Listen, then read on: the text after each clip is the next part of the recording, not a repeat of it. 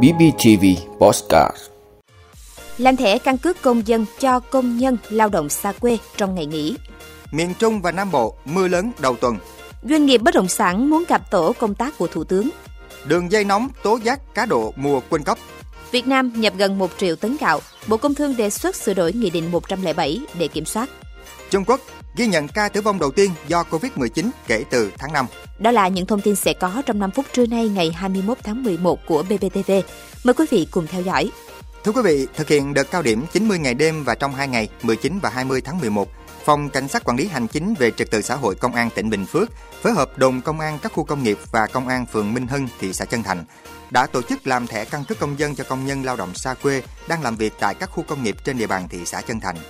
Theo đó, Phòng Cảnh sát Quản lý Hành chính về Trật tự xã hội Công an tỉnh Bình Phước đã bố trí tổ lưu động cấp căn cước công dân để phục vụ công nhân lao động xa quê đến làm căn cước công dân tại khu vực khu công nghiệp Minh Hưng 3.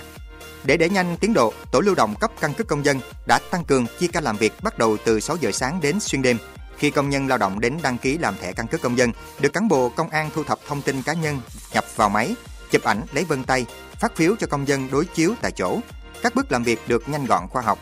với tinh thần trách nhiệm và sự tận tụy phục vụ nhân dân, chỉ trong 2 ngày, lực lượng công an đã thực hiện làm thẻ căn cước công dân được hơn 500 công nhân lao động xa quê. Do lượng công nhân lao động chưa làm căn cước công dân còn nhiều, vì vậy trong thời gian tiếp theo, công an thị xã Chân Thành sẽ tiếp tục hỗ trợ thực hiện làm căn cước công dân lưu động cho các trường hợp công nhân lao động xa quê còn lại để bảo đảm đúng tiến độ kế hoạch đề ra.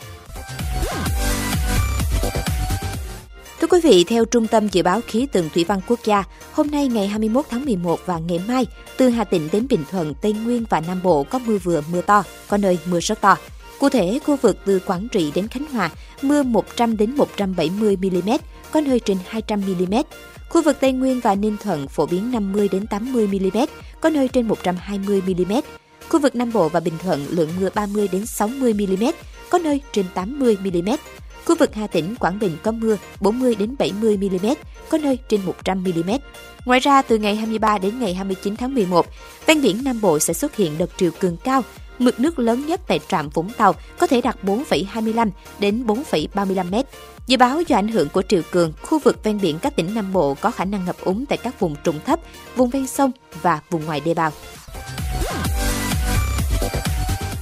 Thưa quý vị, ông Lê Hoàng Châu, Chủ tịch Hiệp hội Bất động sản Thành phố Hồ Chí Minh cho biết, hiệp hội này vừa có văn bản gửi Thủ tướng đề nghị tổ công tác của Thủ tướng tháo gỡ khó khăn cho dự án bất động sản, khẩn trương làm việc với Ủy ban nhân dân Hà Nội và Thành phố Hồ Chí Minh cùng một số tỉnh trọng điểm, cũng như gặp trực tiếp doanh nghiệp bất động sản để nghe các vướng mắc khó khăn cụ thể. Theo ông Châu, trước thực tế có đến khoảng 70% dự án bất động sản đô thị nhà ở thương mại bị vướng mắc pháp lý nên việc thành lập tổ này rất kịp thời, giúp thị trường bất động sản phần nào lấy lại niềm tin và tiếp thêm động lực để các doanh nghiệp nỗ lực tự cứu mình. Các doanh nghiệp đề nghị chính phủ khẩn trương xem xét ban hành ngay trong tháng 11 dự thảo nghị định sửa đổi bổ sung một số điều của các nghị định thuộc lĩnh vực quản lý nhà nước của Bộ Xây dựng và dự thảo nghị định sửa đổi bổ sung một số điều của các nghị định hướng dẫn thi hành luật đất đai để tháo gỡ ngay những khó khăn vướng mắt. Ngoài ra, rất cần sớm khắc phục tâm lý sợ sai, sợ trách nhiệm, sợ rủi ro pháp lý trong một số cán bộ công chức dẫn đến đùn đẩy hồ sơ lòng vòng, không dám đề xuất, không dám quyết định.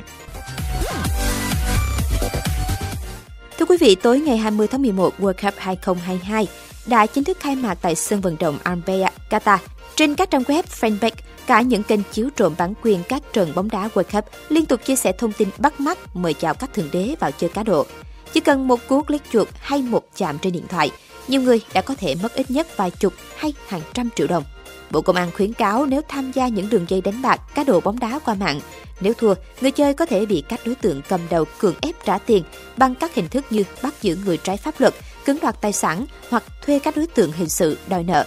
Bộ Công an đề nghị mỗi người dân cần nâng cao ý thức tự chấp hành các quy định pháp luật liên quan đến tội phạm và tệ nạn cờ bạc, nhất là cá độ bóng đá. Tuyệt đối không tham gia cá độ bóng đá dưới mọi hình thức.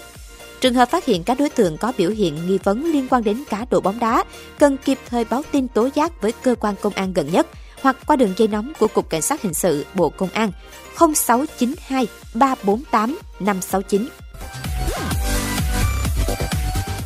Thưa quý vị, Bộ Công Thương vừa công bố dự thảo và có tờ trình gửi Thủ tướng Chính phủ về việc sửa đổi Nghị định 107 về kinh doanh xuất khẩu gạo đang bộc lộ một số vấn đề bất cập trong công tác quản lý, trong đó nổi lên là vấn đề nhập khẩu gạo.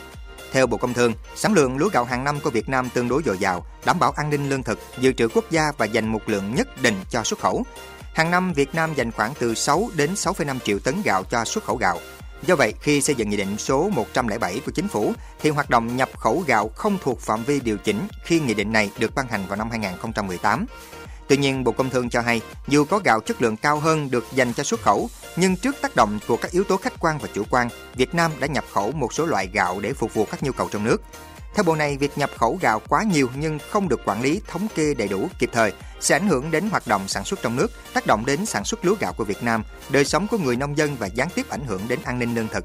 Thống kê năm 2021 của Tổng cục Hải quan, tổng lượng gạo nhập khẩu của Việt Nam là 999.750 tấn. Trong đó, nhập khẩu từ Ấn Độ lên mức 719.970 tấn, chiếm 72,02% tổng lượng nhập khẩu gạo của cả nước.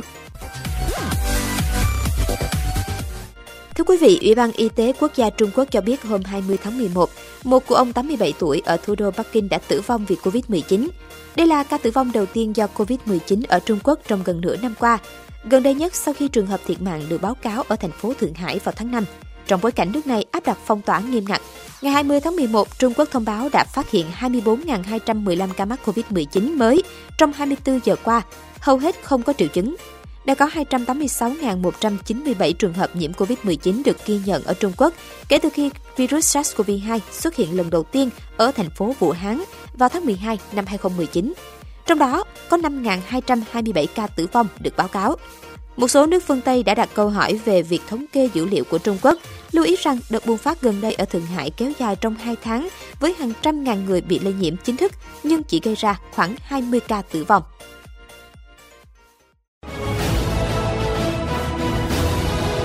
Vị đã luôn ủng hộ các chương trình của Đài Phát thanh truyền hình và báo Bình Phước. Nếu có nhu cầu đăng thông tin quảng cáo ra vặt, quý khách hàng vui lòng liên hệ phòng dịch vụ quảng cáo phát hành số điện thoại 02713 887065.